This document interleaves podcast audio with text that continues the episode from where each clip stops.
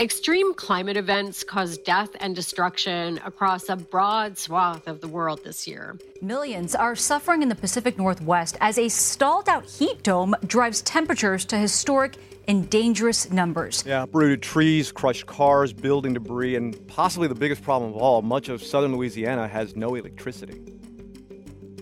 Also this year, a spate of research papers, including one from the Intergovernmental Panel on Climate Change, that unequivocally links this destruction to human activity. The IPCC report was dire, but it did offer one hopeful note. It describes a small window for the world to change course, to limit greenhouse gas emissions and therefore slowly halt rising temperatures. That action most likely starts with a transformation of the world's energy sector. By some estimates, the origin of more than 70% of all greenhouse gas emissions. Today, The Future of Everything begins a special series looking at how the world can move to a zero-carbon future. And we're starting with the latest advances in energy production. I'm joined by my colleague, Rochelle Toplensky. Hey, Rochelle. Hey, Janet. Rochelle, you're a Wall Street Journal Heard on the Street columnist. So I'm wondering how much of your beat is dedicated to renewable energy? A year and a half ago was not very much at all, but it's been growing and now it's probably close to half. Renewables make up about 20% of electricity generation in the U.S., but that number is growing. Rochelle, are you seeing this transition manifest in the rest of the world as well? Yeah, we're seeing a transition globally as well. I mean, arguably, I think Europe is probably a little bit further ahead maybe on this. And there are pockets of innovation that are also emerging even within Europe. And they're not really necessarily where one might expect.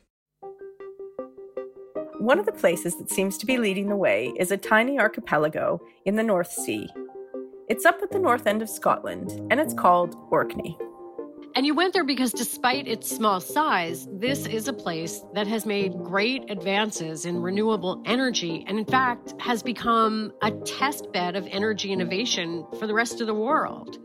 Orkney really is at the leading edge of figuring out how to use renewable power. And this is a place that's gone from importing fossil fuel-based energy to actually exporting energy. And that energy that they're exporting is green energy. From the Wall Street Journal, this is The Future of Everything. I'm Janet Babin with Rochelle Toplensky. Today on the show, the start of our series of stories focused on the transition to a decarbonized world.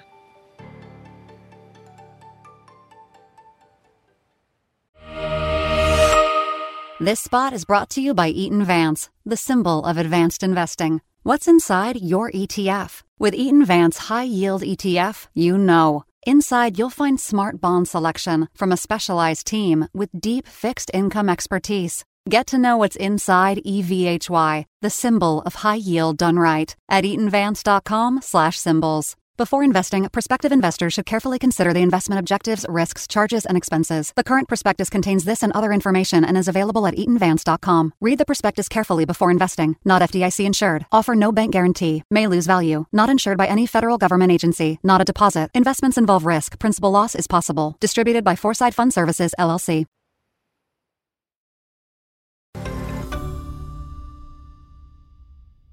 Rochelle, tell us about this place, Orkney.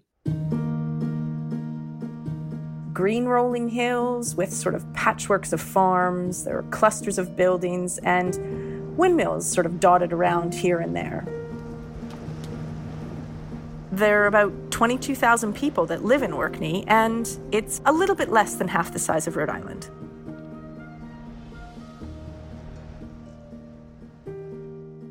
Orkney's known for its winds and has had windmills for centuries. But when I spoke to local Neil Kermode, who's also a renewables expert, he said things really took off in the early 2000s. There was then quite a push in after 2010. Some small-scale wind turbines started to become more available on the market because some people have been playing around with 4 and 5 kilowatt machines, and suddenly 3 or 4 models became available. And so there was a rush of people to put up wind turbines, me being one of them. Now, when you look at the landscape around the main island, you see all kinds of different windmills dotted around. So now 735, I think it is, wind turbines, basically small-scale private machines, are scattered across the island.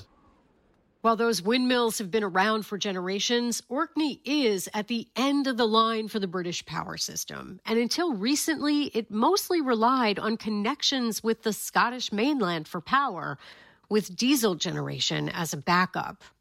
But about 8 years ago, that shifted for Orkney. All those windmills and its few solar panels really started to pay off for Orkney. It actually started producing more power than it could use, and had enough left over to even start exporting it. Kermode chairs a community organization there that promotes renewable energy. Kermode says a lot of the people who put in wind turbines, for them, it may have been about going green, but also often it was about saving some money too. Yes, there's a number of people who've been at this and have got technical credibility to make sure it's not just a bunch of green wishes. This is actually practical physics and economics, and it does work. But it doesn't actually work for everyone just quite yet. There are people, businesses, and some communities in Orkney that have their own turbines. But for those that don't, they still pay national power prices, which are still expensive. I wasn't expecting to hear that they would still have to pay higher prices for power. Is anything being done to address that? Well, they've actually recently just started a small demonstration project this year, which is a super smart power grid that basically links clean energy with electric vehicles and home power and heating and even batteries. Wow, so almost a smart city, all connected to a clean grid. Is this something you think the rest of the world can emulate? I think there's definitely lessons to be learned and it can be expanded out. I mean, one of the crucial things that's happened for Orkney is that the costs of wind power and solar have come down so significantly and make the economics work. And that really is a global story. So the cost of wind turbines and solar panels have fallen by around 90% over the last decade or so.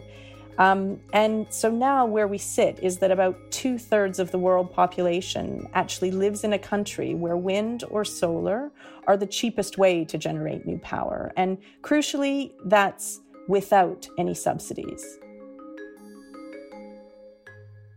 And now Orkney isn't stopping there. They're starting to experiment with advanced wind turbine techniques. Yeah, they are. They're starting to build wind farms offshore. Offshore turbines are placed further from shore where they can capture more wind. Last summer, more than 70 developers put in bids for offshore wind sites around Orkney in Scotland. But one of the things that becomes a lot more obvious as well when you're in Orkney is that there's a lot of energy in that water as well. And this is another area that Orkney is leading the way in, sort of working to figure out how to harness marine energy. Anyone who's stood in the ocean and been hit by a wave knows for sure the power that's in the ocean. But being able to harness that energy, Rochelle, how does that work? So there's basically two main types of marine energy that they're looking to harness. The energy from the waves and also the energy from the tides. And both, strangely, are actually quite predictable. Currently, the way that the machines that they're building try to capture energy from the waves is two sort of general approaches. So the first is by floating a machine on the top of the water and it bends back and forth with the wave movement, and that gives it the way to capture the energy. The other main approach is one that floats underneath the surface of the water and it sort of bobs up and down and captures the pressure change in the waves as it goes past. What about for tidal energy? So tidal energy is a bit different. Tides obviously move in 6-hour cycles, so they're even more predictable. And basically what they do is have an underwater windmill that sort of spins around and captures the energy as the water moves back and forth. One of the reasons that we know so much about wave and tidal energy is because Orkney created the European Marine Energy Centre, which is known as EMEC, and they study and focus there on how we can harness energy from the ocean. I'm Eileen Linklater, and I work for the European Marine Energy Centre, known as EMEC. Why don't you describe where we are and tell me a bit about the test site? We are at EMEC's wave test site at Billia Crew, which is on the west coast of Orkney. We've chosen this site as a wave test site because of the amazing waves that crash in on the shore in front of us. The average wave height here is maybe only between 2 to 3 metres, but we've measured waves as high as 18 metres here at the site. So that's about the same as a 6-storey building. When I was there, it was an absolutely beautiful day, but quite honestly, the waves were a little bit underwhelming. Even then, there was a lot going on underneath the surface. The centre has installed power cables that run under the water out to multiple test sites in the sea. And out there is where companies can come in, plug in their technology, and get it tested. Some of these machines are being tested at EMEC, and they're already producing usable energy. So the electricity that's generated, even by prototype devices at sea, can still be supplying local homes and businesses. And importantly, the companies who are testing these devices can also be paid for the electricity that they produce. Water is about 800 times more dense than air, meaning it carries a lot of energy as it moves. So tides and waves carry a lot of predictable green power, and that's something that investors could really get excited about. There's a huge potential global market for marine energy. It's been estimated at around £76 billion. And that's very attractive for the UK as a world leader, as an export market. But it's also really important in terms of the fight against climate change, that we play a role in making sure that we can get the global adoption of these technologies as quick as possible. 76 billion pounds, that's about $100 billion. Companies can come here and they don't have to worry about getting planning permission or building infrastructure to test their technology out. And also, if they're successful, they leave with solid test results to bring to their investors. Orkney Centre has been working out so well that now they're starting to help others to develop similar programs. I wanted to get the opinion of an outside voice regarding marine energy, so I turned to Jules Kortenhorst. He's Chief Executive Officer of the Rocky Mountain Institute. That's a nonprofit that's working to accelerate the world's clean energy transition. Kortenhorst has done a lot. He's served as a member of the Dutch Parliament. He worked for almost a decade at Royal Dutch Shell. And he was also an analyst at McKinsey & Company. So Kortenhorst can offer a wide perspective on future trends when it comes to renewable energy. As to marine electricity from the movements of the ocean, the advantage of that solution is that the oceans are constantly moving because of tides, because of the ebbs and floods. It is a very consistent energy pattern. Unlike the variability of the sun or the wind, with tides, again, as Rochelle said, we can predict water movements in advance. But that predictability really comes with a price. The downside is that generating power from the ocean is generating power from a very hostile environment. Salty water that is moving back and forth, that puts a lot of stress on the equipment. So far, we have not seen that marine power generation or tidal power generation can actually get to the same low cost levels as wind and solar. Rochelle, I'm wondering what the response is to these kinds of comments that you're hearing from the marine energy community in Orkney. They're really quick to acknowledge that working in a harsh sea environment is a very big challenge. And also the assertion that marine energy is still too expensive. It is. But what they're doing at EMEC is trying to solve exactly those problems. Up next, Rochelle takes us on a visit to see another type of marine energy technology in the North Sea.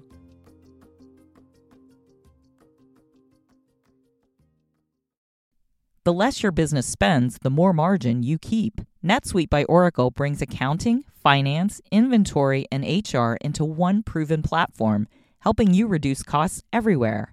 Now through April 15th, NetSuite is offering a one-of-a-kind flexible financing program. So head to netsuite.com/Wall Street right now.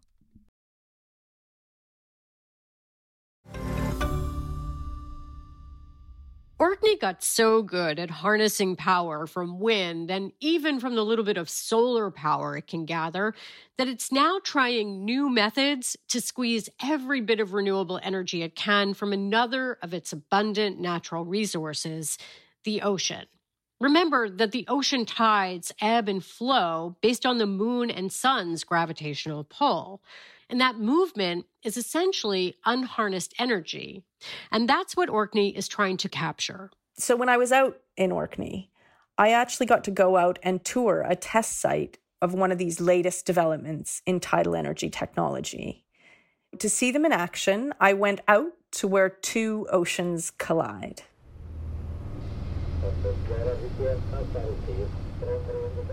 It was a beautiful sunny morning when I showed up at the local marina and walked down the docks to hop on a 40-foot boat. We journeyed out about half an hour from the mainland to this spot on the edge, the very edge of the North Sea. So we're here, we're at the platform. Yeah, sure, so welcome to the Fall of Warners. This is Dan Wise. He works for a local company called Orbital Marine Power. He's in charge of keeping its tidal energy platform operating and secured in place. The site is quite unique. We're sitting here really at the junction between the Atlantic Ocean to the west and the North Sea to the east. That junction is turbulent and the conditions are harsh. Even on the day I went out, which was unusually calm and sunny, once we got out to this tidal testing site, the power of the water rushing through the strait was absolutely amazing. It was like, I don't know, like a fireman's hose just gushing past us. The engine of our boat had to keep running the entire time we were there just to keep us level with the tidal energy platform. But that's really the point. And essentially, it's a really good site for us to test our technology because every 6 hours, you've got this battle of water masses that are moving through the site, which is squeezed between the land masses, and it creates like really strong tidal flows. But what you see here on site today is our Orbital O2. Wise is showing me Orbital's 2-megawatt floating tidal turbine. It's a commercial demonstration machine that was just launched in April. It generates enough electricity to power about 2,000 homes. Orbital says that if that energy was to come from fossil fuels, it would generate about 2,200 metric tons of CO2 annually. Rochelle, what does it look like? It's about the size of a 747, and it looks, well, like a big yellow submarine, but it's got two shiny spider legs sticking out of it. Those two legs are really one of the keys to this machine's design. At the end of each leg, there is a rotor, which has blades that are about 32 feet long approximately, so it kind of looks like a windmill, if you will.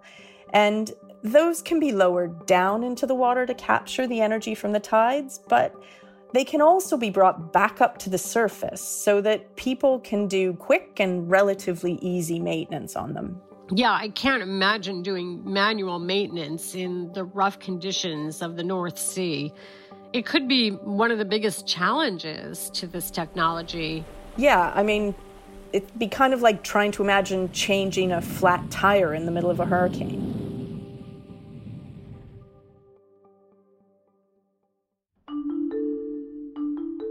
What about the impact of these platforms on marine life and the environment? There's definitely concerns that fish, birds, or even marine mammals could collide with the machines or could even be driven away by the noise of them. It is something that EMEC is studying, both of their sites and of the technologies that are there. So they're monitoring them with cameras, sonar, even hydrophones. And so far they've seen very few issues, but they are working to minimize the risks and the impact because they know that these technologies need to be safe and they need to minimize the amount of impact. if they're going to be deployed widely. These are just a few of the technologies being tested at EMEC. There are other innovations underway there. There are indeed. There's a whole bunch of different wave technologies and 2 different tidal technologies there. And basically, the tech is being proven to work in real conditions in the ocean. And as we mentioned before, they then come away with that proof. And so the next stage is for industry to figure out which are the best options for which locations, and then really start to scale it up. And when that happens, the price usually drops, right? Isn't that what we saw with solar and wind? Yeah. The EU expects that the cost will come down to around 100 euros per megawatt hour, which is about $116 per megawatt hour by the end of this decade for tidal. Orkney has made great strides in being able to generate power from its tides and its wind, but they're still figuring out the best ways to utilize that power. That's next.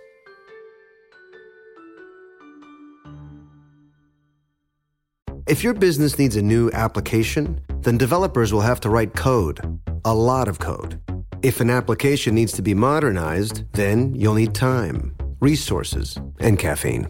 If that sounds daunting, then you need Watson X Code Assistant, AI designed to multiply developer productivity so you can generate code quickly. Let's create a more modern foundation for business with Watson X Code Assistant. Learn more at ibm.com/codeassistant. IBM. Let's create.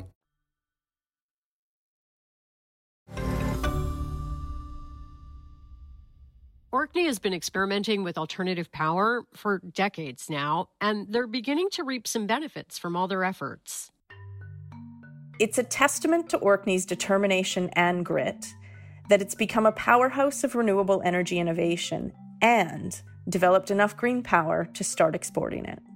They've been so successful that the power cable back to the Scottish mainland is now full of cleanly produced energy. And Orkney's now working to get another link installed so it can export even more. But until that happens, Orcadian producers have had to start shutting off their turbines, something called curtailment. That is disheartening, Rochelle, especially when I think that this is clean energy and it's just going to waste. It is, and that's exactly the same thought that they're having there. So EMEC started experimenting with ways that they could store that extra energy instead of losing it.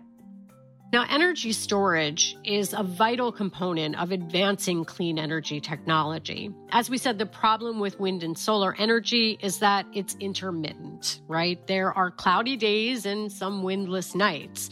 So figuring out how to store excess clean energy when the getting is good, that would advance the entire industry. Orkney has experimented with batteries, but they also came up with a unique solution a few years ago, using that excess clean energy to make and store hydrogen. Hydrogen is the most plentiful chemical in the universe. It's essential. We need it to keep living. And conveniently, it's also a carrier of energy. And as a carrier of energy, it is a really promising fuel because it doesn't release any greenhouse gases when it's used. So people are really excited about using hydrogen as a clean fuel for things like long-haul transport in ships or in airplanes, and also for processes that can't really easily use electricity. So things like making steel or cement. But the problem with hydrogen is that it takes a lot of energy to be separated from other elements and turned into a workable fuel. If you're using fossil fuels to make hydrogen, you're not really making renewable energy. But there is a clean way to make hydrogen. Hydrogen that's made using renewable electricity instead of burning fossil fuels is known as green hydrogen. And that's what Orkney's been doing for a few years now. To see it in action, I visited EMEC's Hydrogen Center. Now, like me, you might be expecting it to be in some high-tech or industrial site, but it was actually located right there on the side of one of Orkney's main marinas. I met up with EMEC's research and development engineer, James Ferguson. Yeah, so here in Kirkwall Pier, we've got a marina, so we've got lots of sailing boats tied up nearby. This is part of EMEC's hydrogen site. It's where Orkney is experimenting with storing some of that extra clean energy it generates as hydrogen. There are a couple of ways to separate hydrogen from other elements, and one of the most common, and the one that is being used in Orkney, is called electrolysis. Ferguson explained to me how they take energy from those tidal platforms that I visited. EMEC deployed a machine called an electrolyzer, which uses electricity generated from these machines to split water, to split H2O into H2 and O2. And that electrical energy is then stored as chemical energy in the form of hydrogen. So that hydrogen is essentially stored energy, but it's stored in a way that is transportable. And then we can use hydrogen just like we use any other kind of fuel. So for transport in vehicles, or for electricity generation, or for heating. The hydrogen is stored in tanks, about the size of the helium tanks, that you'd find at a kid's birthday party. And the center where they're stored is really just a fenced-off yard, basically, on the side of the marina. What could you do with one tank of one of these? If you give me a second, I can calculate that. It can be rough. You don't need to. Basically, it takes the tidal platform about 15 to 20 minutes to generate enough power to fill one hydrogen tank with about 4 kilograms of the gas. And that's enough to fill up a hydrogen-powered passenger car, which is sort of like an electric vehicle, but it runs on hydrogen, and it can go for about 400 miles. The complaints I've heard about hydrogen, Rochelle, include things like flammability, right? There's that notorious example, the Hindenburg air disaster. Yes, I definitely. Oh, yes. Every time I write a column about hydrogen, people bring up the Hindenburg disaster. I think it's worth pointing out that the Hindenburg happened over 80 years ago, which is a really long time in terms of engineering development. It's also really important to note that we use hydrogen in a lot of industrial processes already today, like refineries and making fertilizers. So there are still some uses that need to be developed, but we do know how to handle it and transport it safely already. Critics also mention how energy intensive it is to make usable hydrogen. And like we said, you do have to separate out the hydrogen element, and it does take a lot of energy to do that. But you need to remember, in Orkney, with its excess green energy, that's what they use to make this. So they're really capturing green energy that would otherwise be lost. But what about the cost of making green hydrogen? Does it make sense? Can the world scale up? And if so, what would it take to do that? The cost is still too high, but it's expected to be cost competitive by the end of this decade. Now, remember, there was an 80% decrease in the costs of wind and solar over a 10-year period, and there is a lot of serious money behind hydrogen now, looking at scaling it up over the next decade. I asked Jules Kortenhorst about this again. He's the CEO of the Rocky Mountain Institute. He, too, was really hopeful about hydrogen. And he told me he fully expects it to be part of the world's mix to decarbonize. Hydrogen is definitely a part of our energy future. Hydrogen can be made very effectively through electrolysis, through the use of clean electricity from wind and solar into a very nice form of energy storage, and can be used in certain parts of our economy where other solutions might not work. So I believe that is also a part of our energy future. Rochelle, we have learned so much from your trip to Orkney, and the world is learning so much about clean energy from the people on Orkney. Are there any other takeaways? One of the biggest remaining challenges is really about when renewables start to take off and become a much bigger part of the power mix.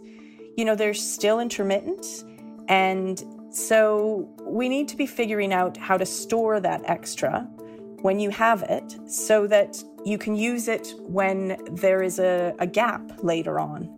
And that really is the next big challenge. And it's a linchpin issue. It's really what we need to know if we're going to be able to transition more fully away from fossil fuels and toward clean energy. And that's what we're going to explore on the next episode of FOE.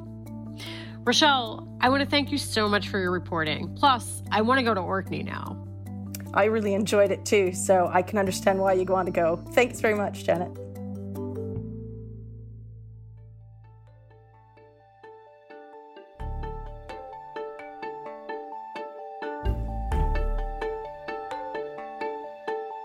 The Future of Everything is a production of The Wall Street Journal. Stephanie Ilgenfritz is the editorial director of The Future of Everything.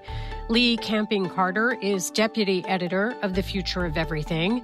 Our sound designer is Sarah Gibble-Laska. Our fact checker is Maddie Bender. Thanks so much to Orkney audio producer Dave Gray for the help, and to my colleague Rochelle Toplensky for reporting this episode. Kateri Yoakum is The Wall Street Journal's executive producer of audio. I'm Janet Babin. Thanks for listening.